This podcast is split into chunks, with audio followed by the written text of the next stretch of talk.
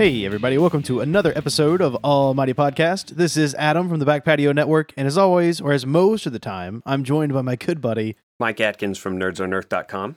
And today we've got four new chapters, uh, well, new to us chapters of uh, My Hero Academia Vigilantes. This week we've got, what is it, 59, 60, 61, and 62. That is correct. We are reaching um, the end of volume eight of Vigilantes, and uh, these four episodes slash chapters pretty good and very interesting. Where we left off last time, uh, we kind of came to the end of the o'clock slash six arc question mark, um, and then we we said that there seemed to be a pretty uh, clear indicator that we were going to be doing some Aizawa history or flashback stuff, and that's exactly what we get for these four chapters, and probably a little bit beyond. Uh, is, I- is I what I would so. imagine. Yeah, I mean, we really only get Koichi in like three panels. So we're leaving behind all of our vigilante pals and we're taking a trip to the past, basically. And I'm for it. I mean, not just because it features Beizawa, um, but obviously that that certainly helps. But it's um it's very it's different. It's a it's a big change of pace, uh, and it takes us back not just to the the history or the past of specific characters, characters that we're more familiar with by way of My Hero Academia proper, um, but also back to kind of the early days, a very different UA, um, and, and I thought that that was pretty cool too. Yeah, definitely. We actually find out before we get into this, I was going to say, uh, we find out that Aizawa and Present Mic were in 2A instead of 1A. And I thought that was interesting. For some reason, I assumed that they would have been like top of their class students, you know? Yeah, we find out actually that Aizawa is at the top of his class in a couple of ways, but is not the shining star that I would have anticipated him being. But I, I do think that one of my favorite things about these four chapters is that while it is Aizawa who is the central focus of these four episodes, it is not even remotely close to the same Aizawa that we know and love from earlier in Vigilantes or later in My Hero proper. Uh, it's a very, very different character, and that's part of the reason why I think Aizawa is going back and processing some of this, and even verbalizes at some point that way back then he wasn't who he is now, and so we're seeing it's not just you know taking Aizawa as he is, as we've known him, and just planting him in a 16, 17 year old body and seeing things as we know them to be. We see a very, very different picture and portrait of Aizawa in particular, uh, and I thought that that was a really important uh, avenue of exploring this old stuff. Like, I mean, I like Aizawa, but I, I like this different approach to Aizawa as well a lot, actually. I do too. I do too. So why don't we go ahead and jump into episode 59? Mine was named Rain and Cloud. Samesies. Nice. I like it when ours just line up. Like sometimes one's a little bit better than the other, but when they line up, it feels right. We still got three more episodes after this one to see if if all of our stars have aligned for uh, 59, 60, 61, and 62. Maybe we need to do Aizawa's uh, uh, star charts at the end of this episode or for the beginning of next. Oh, you his know, since These horoscope? are, yeah, since these are all Aizawa's. Listen, our our uh, our episodes only have room for one segment, uh, one fancy segment at a time at the end. We already decided that we were doing combo moves, but maybe That's next fair. week I'll have a horoscope ready for us for for young guys Aizawa. We'll see. That's fair. Well, we start off episode 59 with Aizawa receiving a phone call from Midnight, who is still coercing him into becoming a teacher. I mean, she's talking about how much she loves it. The classes are a lot of fun. Uh, she calls all of her kids cuties, and the whole time she's like combing a little cat, and she's in her like giant sweater that we've seen her in in Vigilante several times. And of course, Aizawa is not feeling it at all. He even says, like, really, I, I hated school. Uh, not too many great memories there. Why would I want to go back? I think too, before we get too far into uh, this conversation, that that cat that uh, Midnight is petting is not just any cat, Adam. No, it's not. It is sushi. It is sushi. Uh, I didn't even make that connection until looking at that cat and comparing it to the picture of tiny kitten sushi in a few pages. But yeah, that's cool. And I think somewhere in here, Aizawa says that cats live for like 20 years, so totally Yeah, fits this does. timeline. Yeah, because he does a weird dad thing and kind of gets onto Koichi for a few panels, but we'll talk about that in a second. Yeah, yeah. So sh- she's called him and is still kind of trying to lay this teacher bit on his shoulders. And her big pitch at this point uh, in in this this coercion, this this sales pitch, is that Yamada, aka President Mike, uh, has now uh, voiced his own commitments to become a teacher at UA. He he's not there right now, but he's coming in like the next semester or something like that. So she's hoping that that would be enough to sway Aizawa to join the staff as well. And it's kind of funny because he's like, stop acting like me and him are attached at the hip. like he's he doesn't at this point he doesn't seem to necessarily consider President Mike to to be his like I don't want to say significant other, but like his his uh you know co-teacher or anything like that. I mean, they don't seem to be super close, but we know in the future that they're like best pals at the school. I think that they are still at this point, but it's one of those where it's almost it's it's a strange dynamic, right? It's it's a very they're they're water and oil as far as personalities are concerned, Absolutely, but I do think yeah. that there's a real kind of Philadelphia brotherly love between them that um, is fostered in some of these later chapters um, and is it is grown and developed in some of these chapters that we get to see earlier. We're seeing uh, in these four episodes the beginning, I think, of this uh, Yamada slash Aizawa, uh, uh, you know, bromance, basically. For sure. Well, pretty much, President Mike tells uh, Midnight that Aizawa is the kind of guy that can't take action without a good shove from behind. And Aizawa's like, well, tell him he's the kind of guy who meddles too much for his own good and I just I got a kick out of that. And you know, she she replies with, "I I agree though that you've been shying away from what really matters." And uh, he pretty much says, "Correction, both of you meddle too much for your own good," and uh, basically just hangs up on her. Yeah, he does. He's done with it. He's like, "I'm not teaching anybody." And he is uh, he hangs up, and immediately his ears are greeted by a cacophony of sounds, and it looks like this strange dog man is chasing after Koichi, who has got a kitty cat in a box and is running behind what I presume is uh, a young girl in a red coat. I'm calling it a red coat because I think Absolutely. this is a Little Red Riding Hood um, kind of facsimile that we've got here. For sure. I mean, this guy's a wolf. yeah. chasing this little girl with like a it looks like a lunchbox on her back.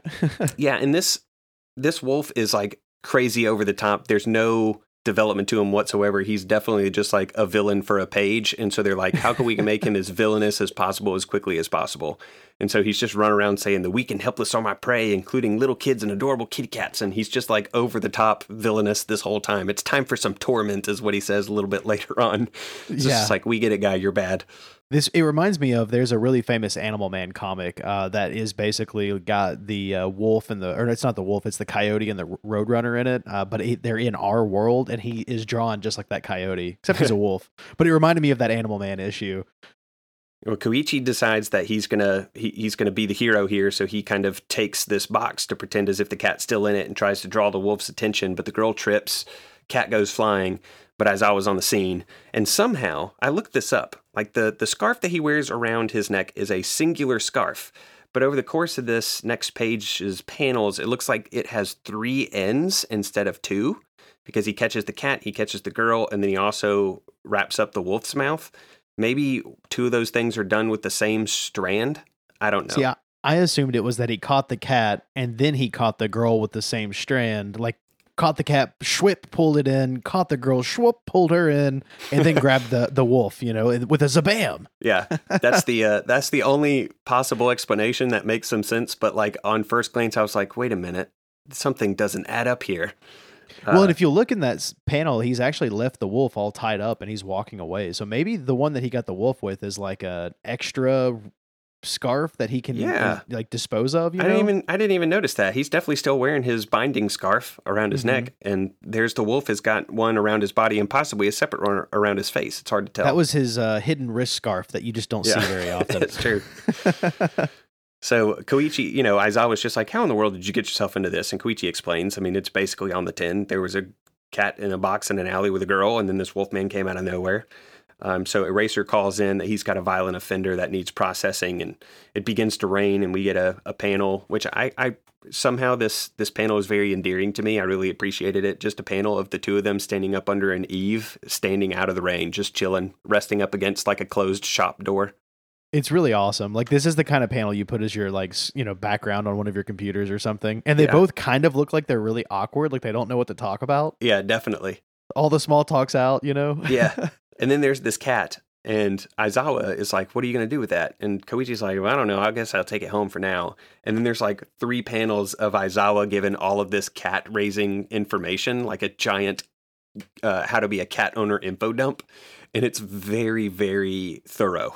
I mean, he It is covers. thorough. He turns into Bob Barker uh, and says that you need to go get this thing spayed and neutered, and he talks about pet visits and uh, you know vaccinations and all this kind of stuff, discipline, all this stuff. It's great. And he's like, they could live up to twenty years. Uh, you are, are you ready to accept that responsibility? And Koichi's like, I don't know, maybe I'll keep it for a while. And Aizawa keeps pressing him, like, you can't just take it home and then decide what you're going to do with it later. You need to put it back where you found it. And uh, he's just very, he's very interested and concerned about this cat. But Koichi notices that he's refused to look at it this whole time.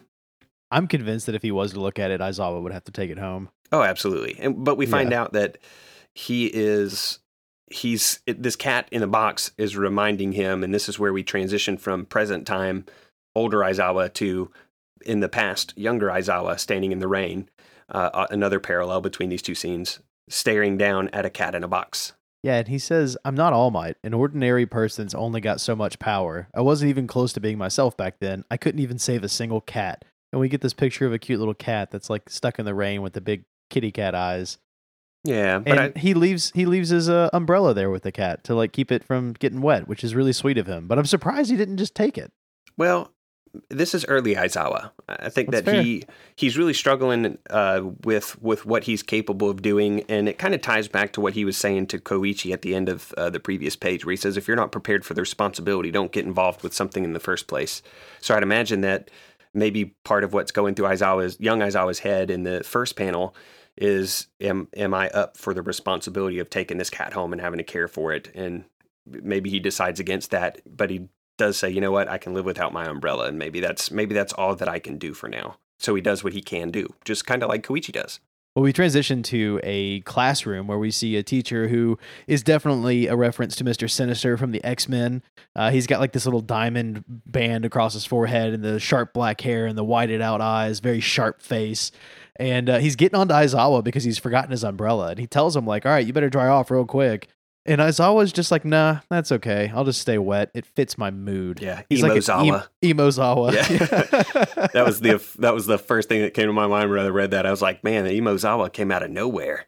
Yeah, and this the teacher's kind of getting on to him too because he's just like railing on him, like, all right, well, whatever, have it your way. Don't come crying to me when your mood leaves you with a cold. And he talks about, you know, managing your health as being part of a really good hero. And Aizawa's like, hero? I can't picture any of this. Like, what am I doing here? I'm I'm powerless. And then it shows that he's in UA high school class 2A and he's currently 16. But the fact that he's like in the the 2A class, I mean literally the second tiered class in U, UA at all, and he's talking about being powerless, it just seems so strange. I mean, this isn't the Aizawa we know. Yeah, and this this goes back to I think what I really appreciate most about these chapters um, it, on first reading, especially, is that it's it's a very different Aizawa. Like I said, they didn't just take the Aizawa as we know him and slap him in the past, de-age him a little bit, put him in a school uni. Um, they he's we're going to see Aizawa develop in very real and significant ways over the course of um, these chapters. A little, um, but I imagine much more over chapters yet to come. And I I super love that approach. I think that it's very smart and it's dynamic. Like it doesn't get boring that way. Exactly. Yeah. Yeah. Exactly. Uh, then we're introduced to Present Mic uh, at the age of 16, and he is just as awesome as I ever would have expected him to. Just super loud, super rambunctious. What a great character. I love this character so much. Yeah, he says that Aizawa is going through his gloomy Gus routine and is kind of ribbing him and punching him in the arm, and Aizawa is telling him to shut up. And we have another voice come onto uh, one panel, but we don't see who it belongs to until the next, where somebody shouts in "Whoa there, Hizashi," which is uh, President Mike's first name. He says, "Got your hands all over Shota, do you?" And you turn the page, at least in the production manga, and we are introduced to Oboro Shirakumo, uh, and he is very, very heavily based on the Monkey King, aka Sun Wukong from Journey to the West, as is uh, Son Goku uh, from Dragon Ball and the series that followed it. Yeah, this is a this is a lot of fun. I really like this character a lot. Uh, but he in, he just flies through like the third floor window, soaking wet on a cloud. And uh, the teacher also gets onto him and tells him, "You like, hey, what are you doing? Like, you can't use the third floor window to get in. You you you, what are you doing? We use the door like all the normal people." And he's like, "Ah, my cloud quirk allows me to." And uh, you know, as the teacher's getting on to him, he's like, "Yes, sir, I'll use the door." But you, we all know he's never going to use the door. yeah, you can't tell the like his color uh, his colors in the manga because obviously they're black and white, but on the back of volume eight, he's got um, very it's like light blue hair. It almost looks like Super Saiyan blue hair, um, but a Oh, little really? wider towards the center. Yeah, he's got That's on a blue gi. Um, and then like a brown bomber's jacket that he wears. That's his hero costume anyway. Like the, I mean, his hair remains the same color, but I'm sure he's just wearing standard UA threads um, as he comes into the classroom. And he's asking everybody for a towel, and nobody really provides one to him. So he decides to take it upon himself to dry himself off the best way that he knows how, which is to strip down entirely to nothing in front of the entire class. But not before he hands over his umbrella to Aizawa. And Oh, he yeah, asks him, right. like, Shota, is this yours? And, and he goes, Well, yeah, that's mine. But he gets worried. You can see it on his face. He's like, Was there anything under this? Because we know that he had recently left that umbrella to cover the kitty cat. And uh, so the next scene is just this guy absolutely stripped naked, and the whole classroom is freaking out. Like, dude, put your clothes back on. What are you doing? And he he uses this moment to, you know, show off his fabulous application of his quirk, and he creates this little cloud around his nether regions so nobody can see him naked. And Yeah. then it's great because he's like, and inside this cloud is this charming little creature, and it looks like he's about to do something maybe a little nefarious, but instead he just pulls out a kitty. And that's not a euphemism. It actually is the little kitty cat that Aizawa left in a box. Two things about these this scene. Number one, I don't know what any of my friends' uh, umbrellas look like well enough to see them on the street and be like, "Oh, that's so and so's umbrella, duh." Uh, so uh, I don't. Maybe Aizawa's name was engraved on it. I don't know. Or or know. Oboro's just a much better friend than I am. Maybe. Uh, and then second, I really like what he says here. He says the fabulous, fabulous application of my quirk creates an aesthetic that's censored just enough because that is totally like the anime way of censoring things. We've seen it in My Hero in like the the hot baths where it's just like little clouds of steam covering up just enough of the girls' chests or whatever when they're standing Mhm. up out of the water. Um, and it reminded me of uh, the Naruto sexy jutsu that he does on like Jiraiya and stuff where it's like it's it looks like Sailor Moon, but it just has clouds covering up, uh, you know, all the all the the the bits that you would want to censor in a in a age appropriate manga. So uh, that that right there use of his quirk, I thought was absolutely genius and very uh, is very self referential and self aware. So I, I super liked that joke.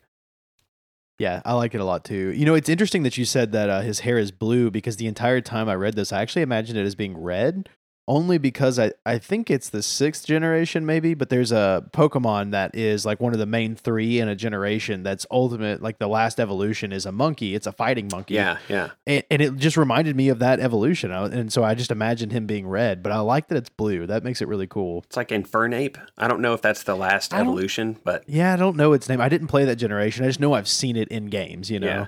Well, the teacher decides they they're going to take roll, and while they're doing that, we get a little bit of like voiceover from Aizawa again, where he's just like, you know, I wasn't even close to being myself yet, uh, and as I saw it, it wasn't clear that I ever would be.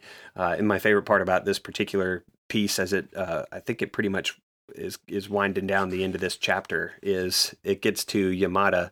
And he's just like, yeah, just like screams. Yeah. And uh, Sushi, or the cat that uh, so so that will be called Sushi shortly, uh, he is sleeping in one panel and Yamada yells in the next one and he, his eyes fire open and it startles the cat. It's just a, it was a funny touch.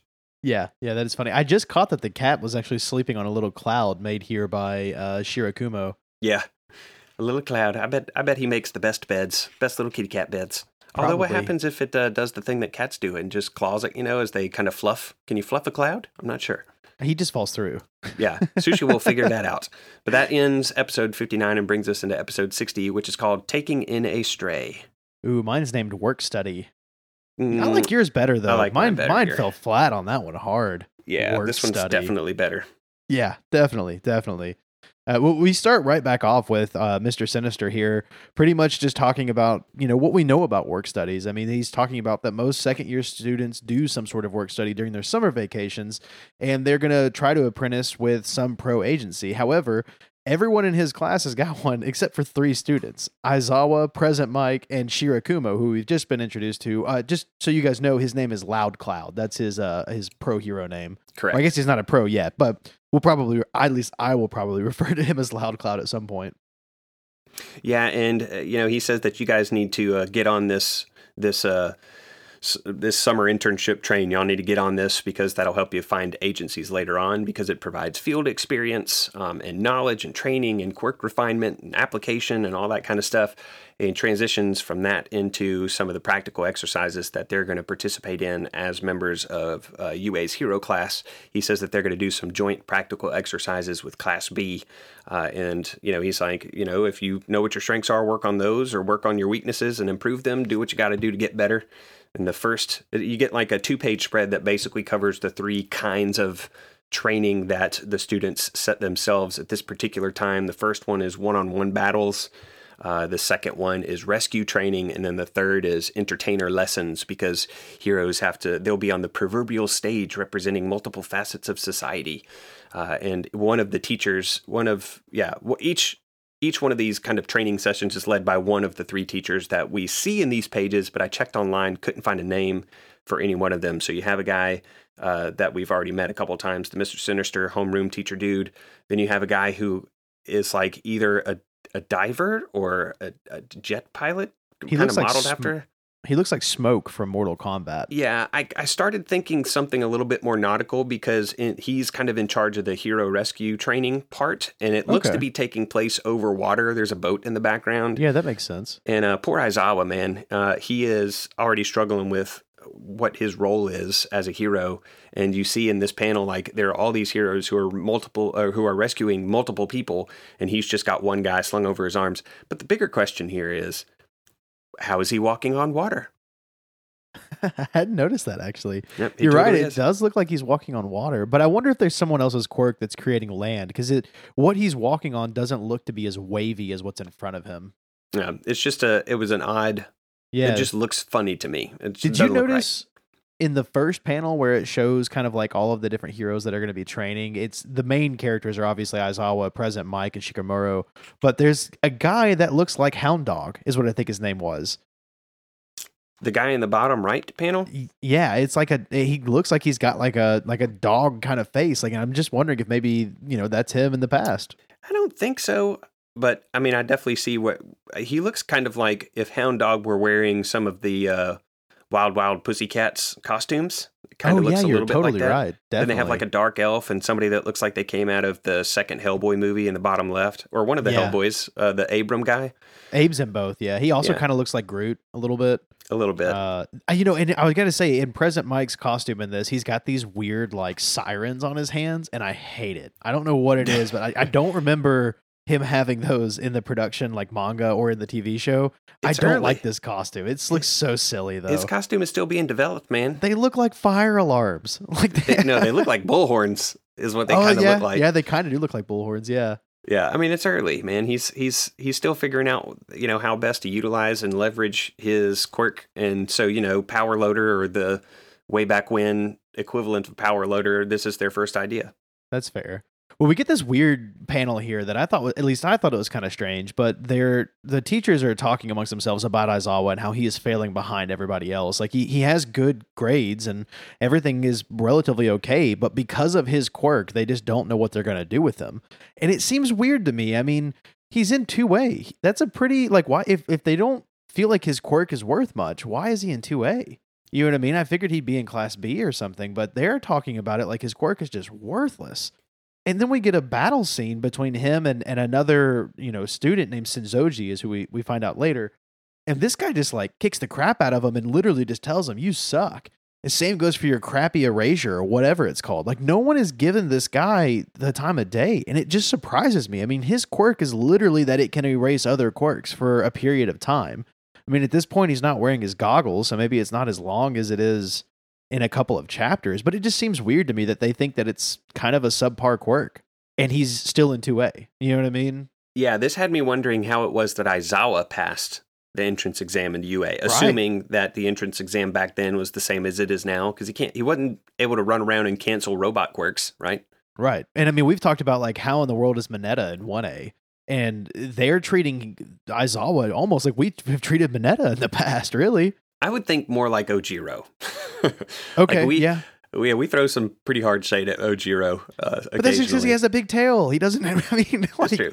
But he's he's good at the fighty parts. Um, I guess. The the other thing that I had I kind of took a little bit of issue with was the the Mr. Sinister looking dude says because of the quirk he was born with. And I was like, that's a weird way to word that. It's either redundant or it's wrong because they it, makes it sound like he could have had another one possibly that he Like could have gotten later Yeah. or every quirk is one that people were born with. So I don't know. I just took issue with the way that that was worded. I assumed it was a weird translation of mine, so I'm glad to hear you say that it was identical in yours because I thought the same thing. I was like, aren't like isn't everybody born with their quirk? I guess not Yeah. everybody. Midoriya didn't get his quirk when he was born, right? Right. But the wo- the wording is there as if Aizawa has had multiple quirks. Yep, and then this uh, this Sensoji guy is basically verbally berating Aizawa because he's like, "You're able to cancel my quirk, which means that I can't use mine, which is annoying and lame and boring." He calls it a snooze fest because once you cancel my quirk, I still just beat the crap out of you because you lose in the fist fight portion of this. So he he's basically just like, you know, you know, you, you can't cut it in a real fight. And the teacher intervenes, Mister Sinister, and I mean, the student isn't wrong at this point. I mean, he's pointing out Aizawa's weakness, the thing that he needs, that he has a growing edge for. And Aizawa realizes it too, but he doesn't treat it um, as motivationally as like Midoriya does, as we've seen Midoriya do. When somebody points out a weakness or a flaw or an inability of his, a growing edge for Midoriya, he treats that as fuel on a fire. Aizawa takes this as water on a fire. And, uh, Yeah. and that fire was already like pittering out already. He was very down on himself. Yeah, absolutely. I mean, he, he says like all my erasure can do is trip people up a little. I can't do anything on my own, and I'm definitely not putting smiles on people's faces. Is and it's just so strange. I mean, this is just such a in contrast to the Aizawa that we know, who talks so highly of his quirk, like he can do anything. I mean, when Midoriya questions him at the uh, the USJ fight, Aizawa's like, "Are you kidding, kid? I got this." You know, and so it's it's just so crazy to see those two differences. Yeah, and he he says too at the USJ that a hero can't be a one trick pony, and I Right. think that that's what he hasn't realized yet. Is he's he, everybody else seems to be coasting on their quirk as almost like th- that's that's their thing, their one thing. And Aizawa's like, mine doesn't do that. It doesn't have that kind of application right now, and so he's he's struggling with what his other tricks are going to be, and he's yet to discover them. And he doesn't even really discover much. Uh, much else. He refines a little bit uh, his quirks application over the course of these episodes, um, but we don't see any new tricks outside of you know him being better able or more more consistently able to apply his quirk. Right.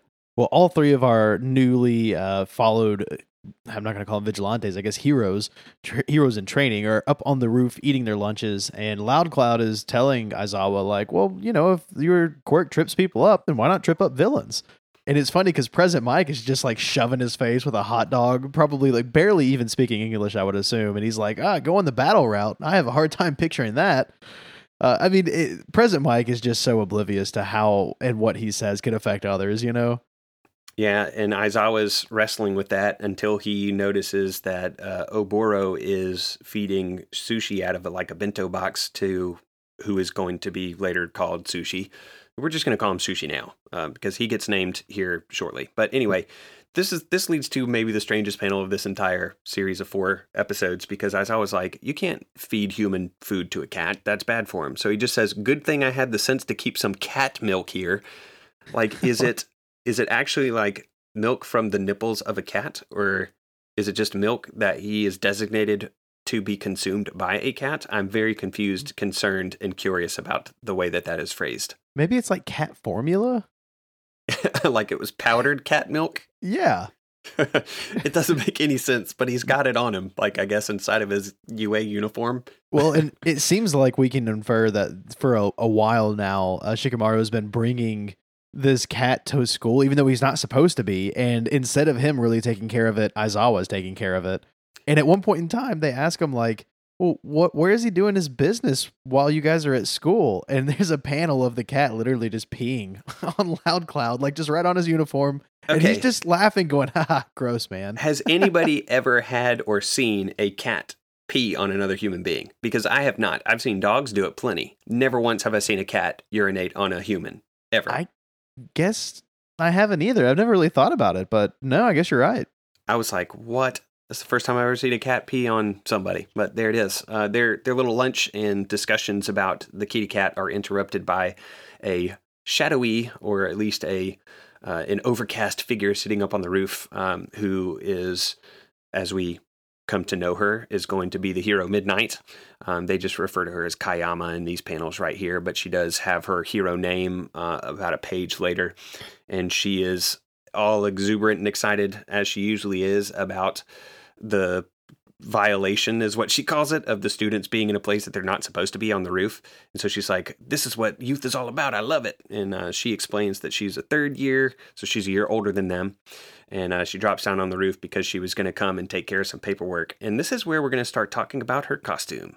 Yeah, it's hard not to because she's not really wearing one. I mean, she has like a trench coat on and like a belt and some MOLLE patches over her breast, and that's it. And It's like a co- She- the, the, her little her MOLLE styled pouches hang perfectly over her nipples, and they are attached to her neck by what look like belts. And then she's got a really wide like web belt, like an old army style web belt that I think obscures actually her like her nude bottom half. I don't think she's wearing panties. That's the impression that I got anyway. I, I think that's the impression they got too. In fact, this is midnight birthday suit style. Yeah. I love the boys' different reactions to it too, because I, Yes. was like, this is some high tech material that's too invisible to idiots. And, uh, you know, Present Mic is giving him a hard time about that, but Oboro is just like, hooray for being an idiot. yeah, he's like He- immediately in love with her. yes, he eats all of this up and he continues for like the next couple pages. And she's explaining how it's bold and practical, that she needed to, you know, a costume that would allow her to use her quirk effectively and also move. And uh, so she calls it functional beauty, and she doesn't feel ashamed about it at all. And as I was like, well, maybe you should.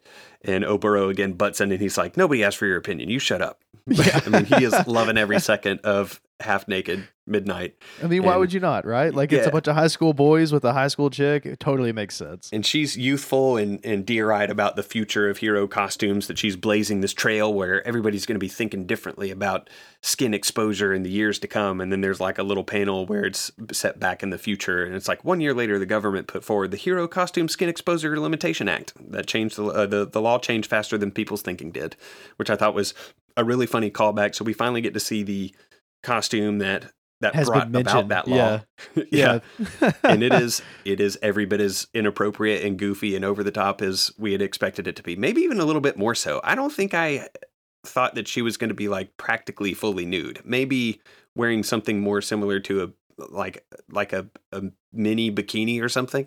Yeah, I'm surprised that there's not some sort of. I mean, obviously it's a it's a show, it's an anime, it's a manga, but like I'm surprised there's not some sort of weird and decent exposure thing happening here. I mean, obviously they put in a law for this, but you know, you've got a 16, 17 year old running around with no clothes on with other adults around. You'd figure there might be an issue. Right, right. Well, she falls in love with the cat, wants to hold it, and as soon as she does, she's she's in the middle of telling him you can't have a cat here. But as soon as she puts her hand on Sushi, she's like, "Oh, so fluffy," and she goes into like baby voice talking about this cat, uh, and she asks what its name is. Nobody's able to provide an answer to her, so she asks what everybody's favorite food is, and Sushi. It, Fried chicken and nothing really are the three uh, options given. So she's like, "Okay, um, this is this cat's name is now Sushi."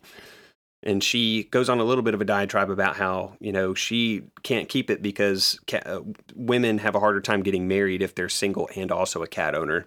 But right after she says that, she runs off with sushi anyway. Uh, she says, Yeah. "I can't keep him for too long, but she definitely intends to keep him for now." And because of the panels that opened up uh, uh, chapter fifty nine, we know that she continues to house sushi. Oh, Yep. And it's funny too because uh, Shikamaru's got this little like l- you keep saying Shikamaru, it's Shirakumo. Shirakumo. oh Shikamaru my is, god, uh, Shikamaru Naruto. is Naruto. I've had it. I'm just gonna call him Loud Cloud.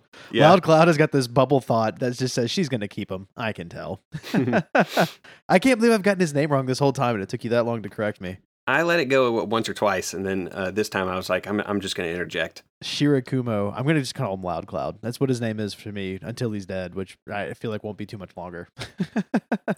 And the next page uh, takes us to the next day. We find out that Present Mic has gotten accepted by an agency and is going to work for like a brawler agency, like a battle oriented one, uh, to possibly increase again some skills beyond uh, his his initial quirk.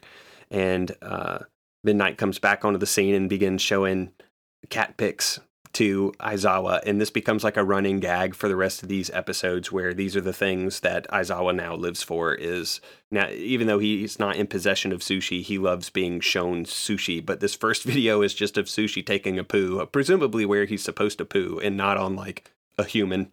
Right. And both the guys are like throwing up. They're like, Do you mind? We're eating. It's great though.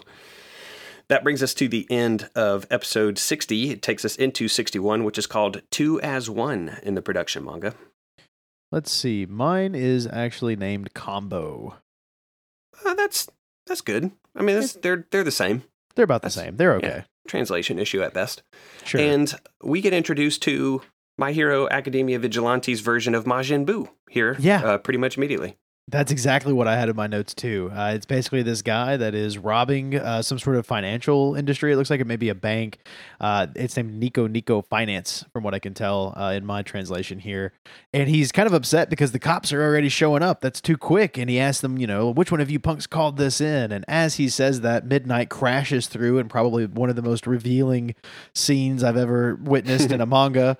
Uh, she should be shredded. I mean, like she's crashing through a window with no clothes on. There is no reason that she shouldn't be bleeding everywhere.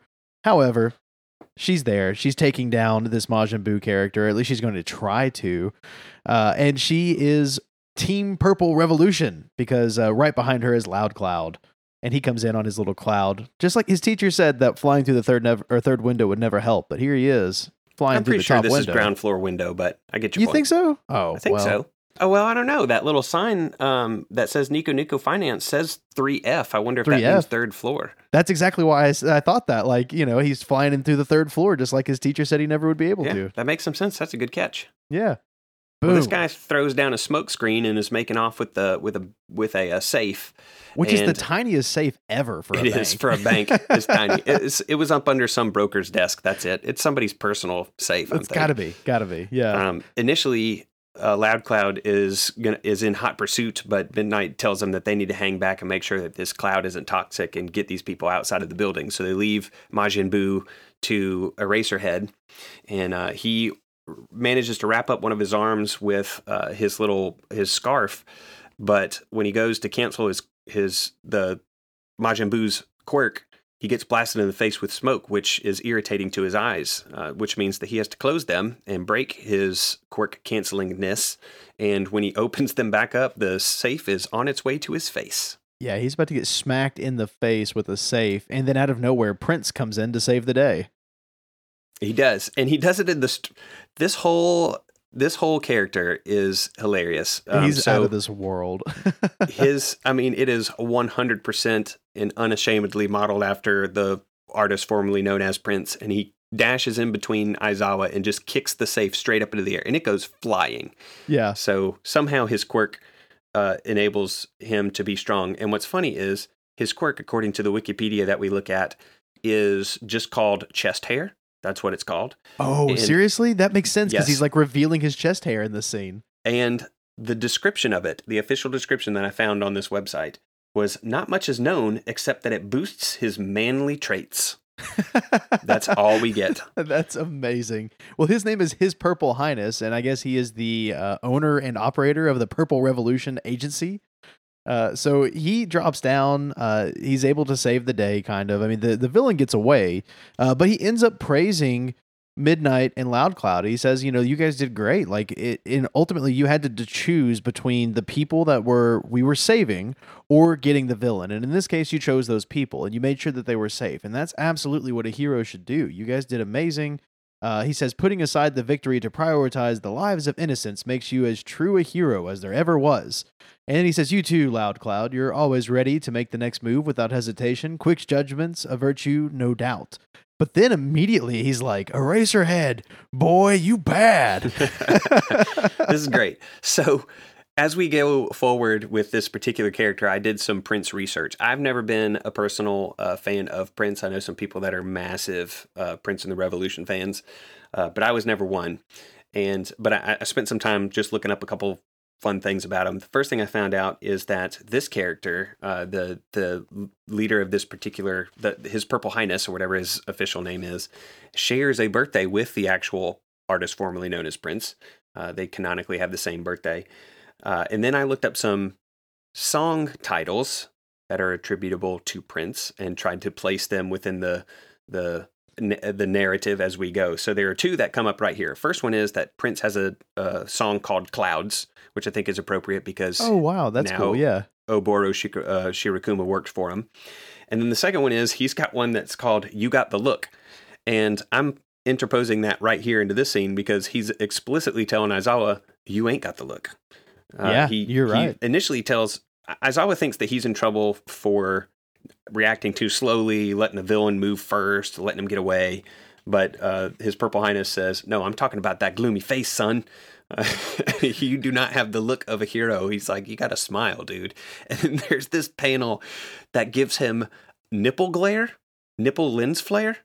It's perfectly placed that he has it is his nipple that is producing the like Michael Bay uh, Michael Michael Bay lens flare in the middle of this panel. And it is so funny it's the the hilarity of this panel is amplified because of the way that he's cupping that particular peck of his. Like he's gonna pinch his nipple or something. yeah like he's gonna squeeze it and something's yeah. gonna come shooting out. Maybe he is. Maybe the I'm, maybe the michael bay uh, lens flare is what's come what comes out of Prince's nipple when he squeezes them. I have no idea. Man i'm telling you that there is no way this guy is not related to the sparkling hero. Yeah.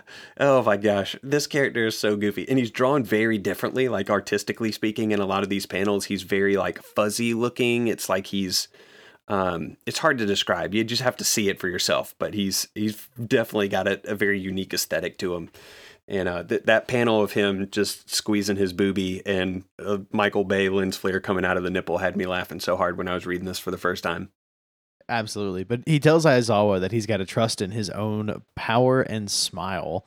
Uh, he wants Aizawa to smile. That's what he says. He says, You wear your stress on your sleeve. You've got to be able to keep the people you're trying to save from stressing out. So you're not helping yourself here. You've got to be happy, smile, cheerful. So we transition to a scene with Aizawa in the shower room, and he's talking to Loud Cloud, and he's like, Really? Does he expect me to smile after letting the villain escape?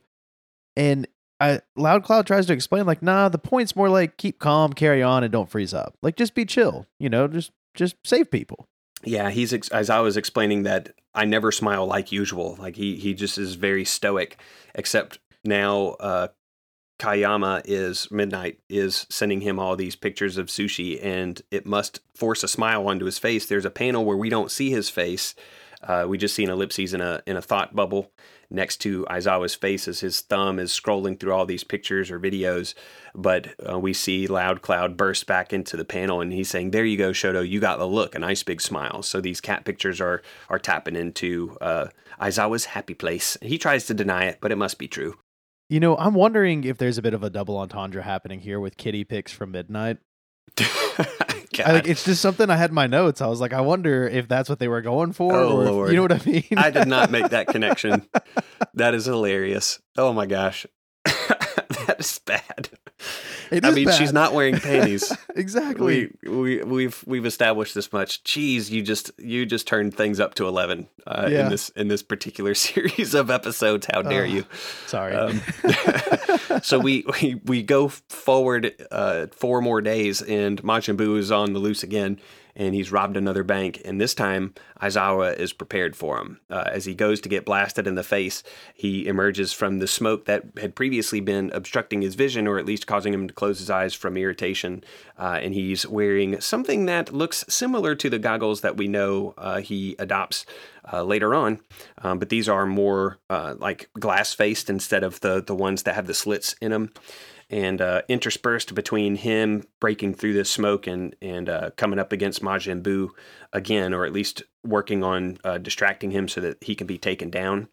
Uh, we have this conversation that takes place between him and Shirakumo um, about the problem with his eyes, and he says, "You know what? Why don't you just take my goggles, man? Just use my goggles, and they'll protect your eyes, and you'll be able to walk through whatever you need." And so we see that in action. Uh, Aizawa uh, comes up on Majin Buu through the smoke and manages to uh, turn off this guy's quirk long enough for uh. Uh, sh- see, now you've got me got doing you, it. Shirakumo uh, to come down and just whack him on the head with his bow staff. Uh, the which is not, you know, the um, shoot. What's the name of that pole in uh in Dragon Ball? Oh, the the power, power pole. pole. It's just called yeah. the power pole. I think. Power pole. yeah, I thought it had a legit name, but I guess not. It might, but he he whacks Majin Buu on the head, manages to incapacitate him, and uh, that seems to be a winning combination. They even get uh, praise from Prince, Yeah, fabulous work, you two. A winning combination.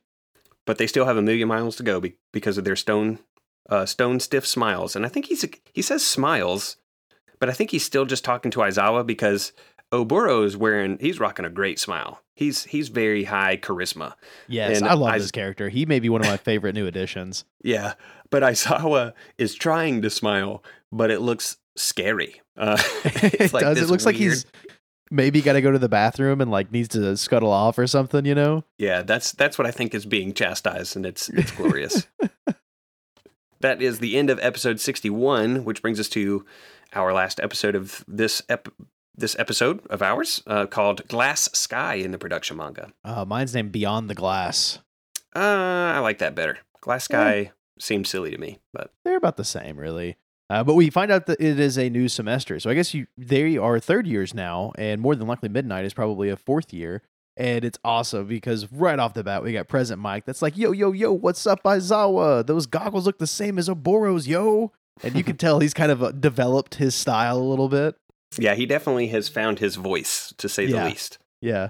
And uh, they explain that they are marketing themselves as a team. Like they both are now wearing the goggles. So Oboro and also Aizawa are wearing the goggles. And Aizawa's like, no, no, no. You said these were to protect my eyes for my quirk's sake. And, like he doesn't want to be associated with him in that way, you know? Yep, and then uh, Sensoji takes issue with this because he thinks they're just being big old copycats, even though he very clearly is too. He tries to explain that not only are they stealing his idea, that his idea ends up being stolen from Present Mic because he says that his quirk is kind of like Bakugo's. He can produce explosions from his hands somehow. Um, so he says, My quirk Blast is all about flashy rapid firing, but I got a little problem with accurate aiming because those flashes cause me to squint, basically. Um, he has a hard time seeing through his own blast. So he adopts sunglasses, which he steals from Present Mic, but then he accuses Aizawa and Oboro of stealing from him. So really, they're all stealing from Present Mic, I think is the end of this discussion. Well, and I mean, Oboro's or Loud Cloud was already wearing goggles in the very first panel we saw him in. So I, I don't know. I I thought that was kind of weird, but Aizawa seems to take issue with this. He's like, oh man, I'm on this guy's level? Really? Yeah. he's so upset, but he knows that uh, this guy, this, what's his name? Sensoji? Sensoji.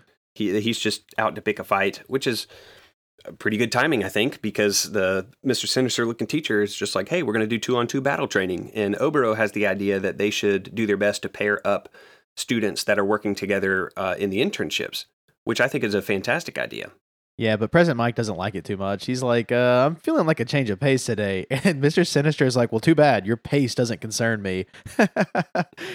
Yeah, he's just upset because he's paired with Sensoji. They ended up at the same uh, internship place. So if they take Oboro's idea seriously, then he gets paired with this guy who he doesn't have a whole lot of respect for. But they seem to work really well together because the teacher even points out that they might grumble, but they make for a standout combo. He says Yeah. both Sensoji's blast and Yamada's voice are flashy quirks with a ton of stopping power. They could just shut down most villains by firing off those moves over and over again. And he compares them, kind of their AoE brute force attack style, uh, and contrasts that between Aiza- uh, Aizawa and Oboro, who he says are more technical and nuanced and and uh, perf- a little. They're more finesse characters. They even really kind of nailed home the like Goku feel to Loud Cloud in this scene because if you notice on his back behind the power pole, it looks like maybe there could be somewhat of the uh, the- what is it, the Kame, the Kame-san or the Turtle-san or whatever it's named. Yeah, I mean it, it changes throughout the series, but yeah, just uh, the the sign or the kanji that represents what school they were training with or who Right. they were training under. Right. I like that And- detail too. And he's just running around on Nimbus. I mean, that's that's what he's doing. Exactly. Yeah. So they decide that what they're going to do is they're going to have a fight between Aizawa and Present Mic and Sensoji and Loud Cloud, and whoever wins has to, or sorry, whoever loses has to give up the rights to their goggles, basically. And it's funny because Present Mic is like, "But I've always worn these. Why me?" You know. And uh, so they decide to accept it. They get in on it, but immediately, right off the bat, Sensoji is like, "Stand back, Yamada. I'm enough for these two clowns." And uh, he regrets that decision very quickly. Yeah, so he tries to blast initially, but uh, Shirakumo ends up flying up and out of the area of the blasts, and then he swoops down on Sensoji and blinds him, or at least obscures his vision uh, with a cloud just directly over his face. It's, I guess, one of his super moves because it's in bold cloud cover. Uh, and in that short period of time, he does manage to uh, create an opening for Aizawa to come in close and shut down. Uh, shut down his quirk. So he goes to blast again, but all that comes out is a little puff. And so, a couple things here, and I noticed this earlier too. So, number one, in this scene, it looks like Aizawa doesn't have eye contact initially because he's coming from behind, which is strange, even though he's still able to cancel out the quirk. And the second thing that I noticed, and I think this happened somewhere earlier too, and I forgot to point it out, but Aizawa has used his quirk somewhere else in this panel, and his hair didn't stand up. It's still like down in front of his face. Yeah, So- I've noticed that in general. It's like whenever he was going up against Majin Buu, it doesn't seem like his hair reacts as much earlier in his life than it does in the you know manga proper. Yeah. So anyway, he he does still manage to shut this man's quirk down, and that again opens up Oboro to come down with the power pole and cracks this guy on his head, smashes his glasses onto the ground, uh, and Aizawa ends up picking them up. And the the guy wants to stand back up and keep fighting, but Aizawa's just like two on one isn't a fair fight to start with, so this wager's off. But that wasn't Aizawa didn't arrange for two versus one. That Sensoji did. I mean, that's his call. Yeah, that was totally his call, and yeah, it, they he- fought on his terms. I think he was kind of like poking at him. You know what I mean? Like, hey, you know, you thought you could take both of us on. Clearly, this isn't a fair fight. Like, you didn't know what you were getting into. You know, it compared to Sensoji maybe what the last semester when he was able to kick the crap out of Aizawa. Yeah, just a few days ago, apparently. I mean, the we've only ha- we've only glossed over a handful of days since he was talking that trash to Aizawa in the one-on-one battles. I think that was a whole semester because the semester's passed because they Oh. did their summer internship. I think this is during. I is don't know. it during? Okay, well, I think yeah, so. it didn't matter too much. uh, but it's funny because Sensoji is just like, nah, those those glasses are stupid anyway, and crushes him on the ground with his feet. And he's and So then he claims, whiny. "Nah, So I didn't dramatic. lose." oh, he definitely. I mean, he lost. He lost Oh. handily Absolutely.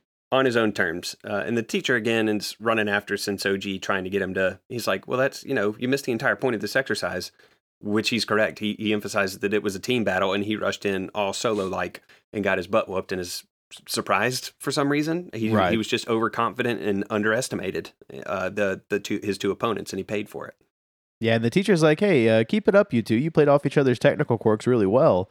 And uh, Loud Cloud is like, "I think that was a compliment," which I mean, I definitely thought it was. I don't know why he would have taken it any other way. I liked this too. That in the next panels we have Present Mic, and he he's holding up to his end of the deal that he didn't even strike. That involved him losing his shades, and uh, so he's like, you know, I, I lost my shades, so now I'm gonna start wearing goggles like you guys. And so now they're they're a trio of goggle wearers instead of a duo. Yeah, and this is really funny too because they start talking about how they're going to make their own uh, agency, and it's great because uh, he's like, you know, the the three of us should start. our- Well, Loud Cloud is like the three of us should start our own agency. Like that's my plan, anyways. And Aizawa was like, yeah, I don't know. And he says, I think we work well together. Take you for example, Shota. You're not the type to get the action started on your own, but you're great at sweating the small stuff. You'll add a layer of polish to everything we do. And then whenever Midnight shows up, he immediately switches suit. It's just like, nah, we're gonna be a team of four. We got to have her. yeah, they kind Aizawa feels like he's being picked on and under he still feels like he's he, he doesn't he can't do well on his own. He he still is kind of there's no wind in the sails because he points out that, you know, while they are correct about his strengths, they also are very obvious and blatant. I mean, they aren't really trying to hide the fact that he's not much on his own. So he's like they say that your eraser quirk it lacks finishing power. But once you do once you do your thing, once you zap them with your quirk, we'll take care of the rest. Um, so we raise the curtain and we close the curtain, and you just take care of the middle bit. Um, and Aizawa takes this kind of personally. He's like, you know, me not being able to get the action started, lacking in finishing power, isn't that just another way of saying I can't do anything on my own? And uh, Oboro tries to smooth things over by saying it just means that you're more suited for teamwork, which I thought was an interesting line given how solo we know Aizawa tends to be. Like he he works Mhm. on his own. I mean, he can function on a team. We've seen him be parts of large groups of heroes like storming the Shie Hassaikai compound and all that kind of stuff. But typically he works on his own. Yeah, and it's funny because he they end up kind of switching it around. He they say what you mentioned, we'll raise and close the curtain on stuff and you just handle everything else. And he's like, Well, when you put it that way, it sounds like I'm doing almost all of the work. And then he says, Besides, I never agreed to this team up with you two. And they're like, Wait, what do you mean? You got something against us? And this is where Midnight shows up. She's loving the flavor of youth. And they're like, Oh, it's uh it's Kayama. Hiya. You know, and of course they're all fanning over her, except for Aizawa. yeah, he has no interest in her until she produces her phone and asks if he want to see cat uh, see more cat pics and then there's a zoop sound effect and a little swoosh around his forehead as if he whipped his head around really fast. Which now is about these cat pics. which is now really weird when you think about it after my last comment about the cat pics. yeah. Uh, you're the worst. And uh, they invite her to be a part of this budding They idea of their It's hero all- agency It's all Loud Cloud. He's Yeah, like, "Hey, yeah, we're gonna have true. an agency. You got to come." yeah, because there is a pic, there is a scene where he's saying that, and you have uh, both Present Mic and Aizawa in the background saying up to four from three. Like we didn't agree on that. Can we take a vote, or do we get one? right. But she has other plans. Yeah, she yeah she she says sorry, but once I go independent, I plan to just have young men waiting on me hand and foot in my palace, and which is which is funny because she does end up with a group of guys called the Midnight Boys that kind of fill that role. Yeah, they kind of wait on her hand and foot. they- yeah. yeah, they seem to at least. It's probably a little different than she envisions though, because in her vision, she's like sitting in this wicker chair, completely naked, with like glass of wine and everything, and all these like servants around her. But there are four, and I do think that the, that she has four Midnight Boys. that sounds about right, Later on. actually. Now that you say that, yeah. And then of course Oboro is just like I wouldn't mind waiting on you. yeah. He's he is all about Midnight Man. I he is it. head over heels for this scantily clad woman, and as Absolutely. most, to be fair, in his defense, as most high school aged boys would be in the presence of somebody near their age with nothing on. So Yeah, and she's kind of like flirting with him. It looks like she steals his goggles and she's trying them on. All while Aizawa is is kind of away from them. Like he's he's turned around, he's walked off maybe a little bit, looking over the side of the roof. Uh, but he turns back and he smiles, like he's enjoying the moment. yeah, and he says the the wind was whipping those clouds around, and I believe I was going nowhere fast, but it felt like I'd get swept away too. The sky I saw beyond the glass of those goggles seemed so vast and so open.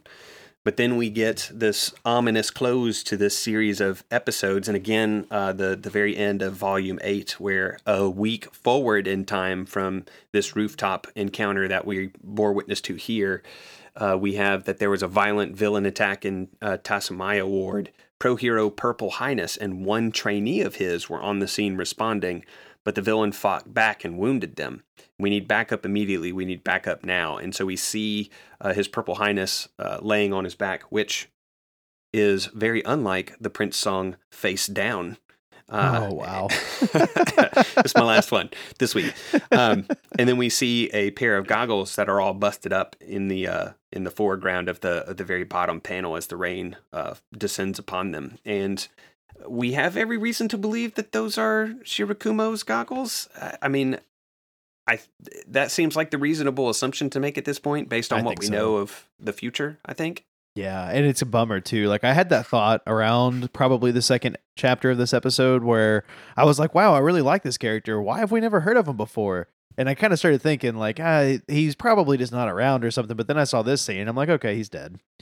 like, Yeah, I mean, it feels like they're killing the class cl- uh, class clown very early, if that's what they're doing. but it makes sense because in the very beginning of these chapters, Aizawa said something along the lines of like, I couldn't even save a kitten back then.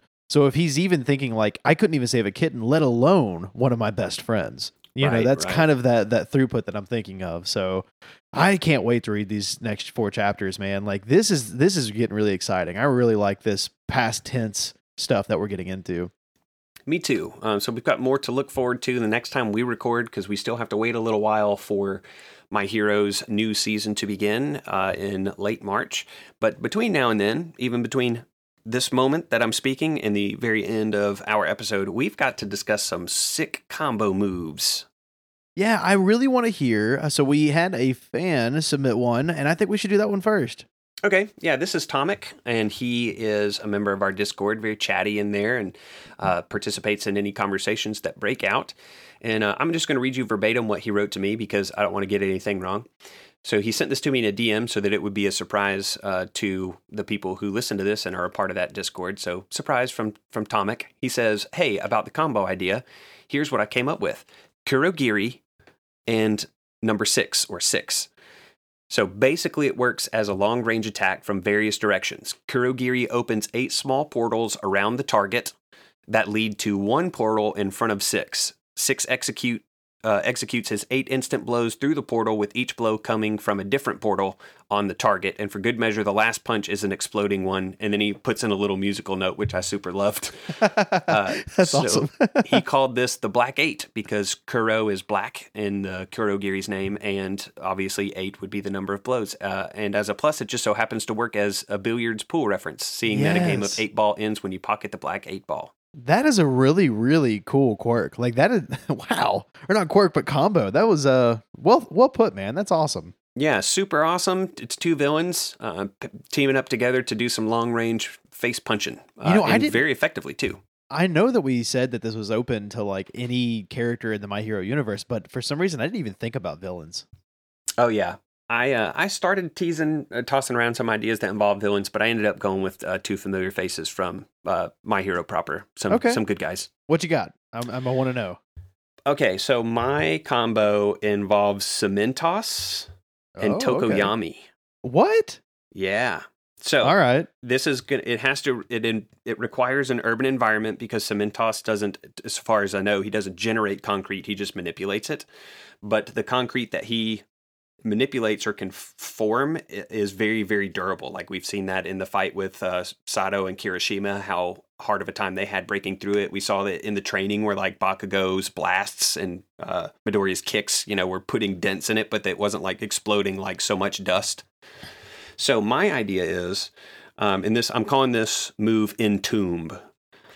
And so Cementoss basically just traps a, a villain in a giant concrete dome with Tokoyami, and Dark Shadow just goes ham, just absolutely goes bonkers. I guess that would make sense because the light would be gone completely. it would be out completely, and Tokoyami could just go as hard as he wants to, and Cementoss, if if some crack or fissure or somehow some hole would were to be formed in that concrete dome, he could just close it right back up, so Dark Shadow could take care of business. That's interesting. See, I, I, the only thing that worries me about that combo is I was under the impression that when Dark Shadow takes over, Tokoyami was in like a great deal of distress because he's not in control. So I don't know. I wonder if Tokoyami would even be okay with something like that. I think Tokoyami is okay doing what needs to be done. I don't think that you necessarily lead with this. I think that this is like maybe it's a uh, finishing move for sure. yeah, It's, yeah. You I mean, don't open with it. yeah, you definitely don't want to be trapped in a completely lightless environment with Dark Shadow. Full stop. I mean, Dark Shadow is one of the strongest quirks in all of Class 1A right now, for sure. Absolutely. And so it at full power in complete darkness would be something that would be very, very difficult to overcome or handle, unless Was you it- have a quirk that generates light like Bakugo. Wasn't he one of the individuals that they initially thought might be uh, accepting the one for all from All Might? I don't remember that. because I know he was recommended to UA. He didn't get in because he passed some exam. He was just, you know, admitted on recommendation. I thought. Yeah. Um, him and Toko or uh, not Tokoyami, but um, Shoto, Todoroki. Todoroki, and so- uh, Momo. and Momo. Right. Um, interesting, huh? Man, that's So a cool in, one. I like that. That would be the name of that. And I could just see Tokoyami shouting something like, You're locked in here with me as he unleashes Dark Shadow to kick whatever's butt is inside of that little dome. I, I can see that. I like it. What about so- you, man? Mine is named Sugar Creation, and it is Momo and Rikido Sato. And the idea is that Momo would create some sort of harness or platform that he could wear, and she would basically ride on his back and pump sugar directly into his veins. so he's just, she just creates like a horse feeder bag for him. well, what I was thinking was more kind of like, uh, do you remember how Nine had those weird like things in his back that like filled him full of like I don't know medicine or something? Yeah. Instead of Sato having to take those sugar packets, she could basically just mainline glucose to him. I mean, it would be what he needs, you know, and it could just be like that nonstop sugar rush. Uh, so I, I think that would be pretty crazy to see. Okay, so I'm reading up on his quirk because I, I thought that there was some weird restriction to it, and it's so it's 10 grams and then it increases his strength, and for every additional 10 grams, he extends the time of the increased strength by another three minutes. So it sounds like he probably has a ceiling, and I think that that's what he was working on in the summer camp arc was He getting just his eating, like base level stronger. Yeah. Um, but it does say that he uh, that he his his cognitive functions gradually dropped, so he would go full on like uh, Kaminari after long enough of this move. See, that's why she needs to be able to create some sort of mech suit to control his arms and stuff. So he can just be the muscle and she can kind of like it would almost be like a like a Gundam, you know? or or after a point she kind of balances thing out uh, things out with like insulin maybe Maybe, Like, yeah, injects him with something to counteract the glucose in his blood It would basically be like a sugar pump for him, though. I mean, it was just she'd be able to regulate it for him. Uh, but That's uh, that's that's the one that kept popping up in my head. I was like, man, that would be crazy.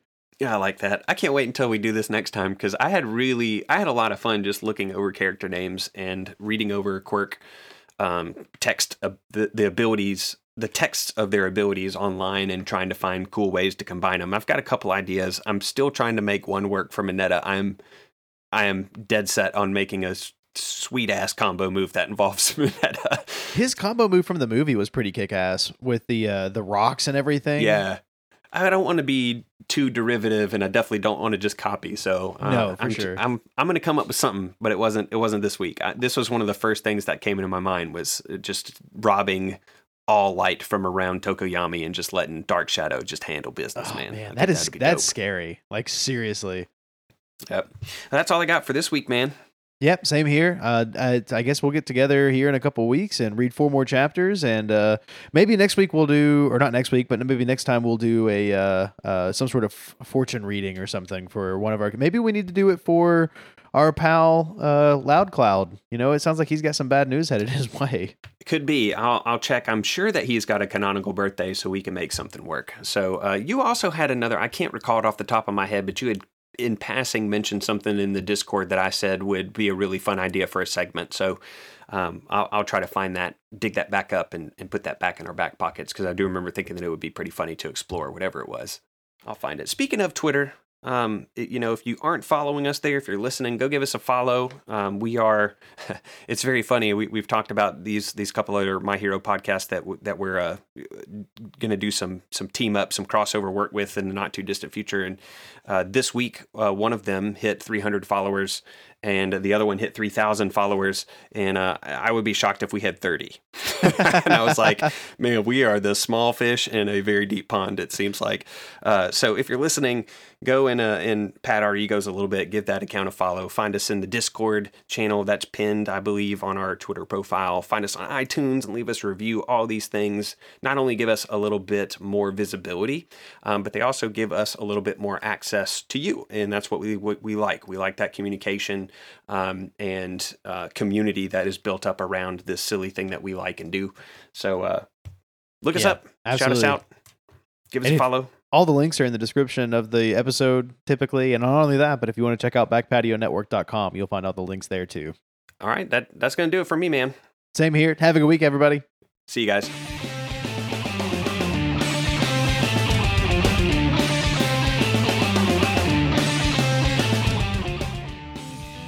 Almighty Podcast is brought to you by the Back Patio Network. You can follow us on Twitter at Almighty Pod or follow at Back Patio Net for all network news. If you enjoyed what you heard, go check out our Patreon, patreon.com slash backpatio network. You can help support the network, get access to early episodes, and lots of other great stuff. If you want to get to know us, come hang out in our Discord channel. We have lots of fun and would love to have you in there. My name is Adam, and you can follow me on Twitter at The Real Simso, S I M S O.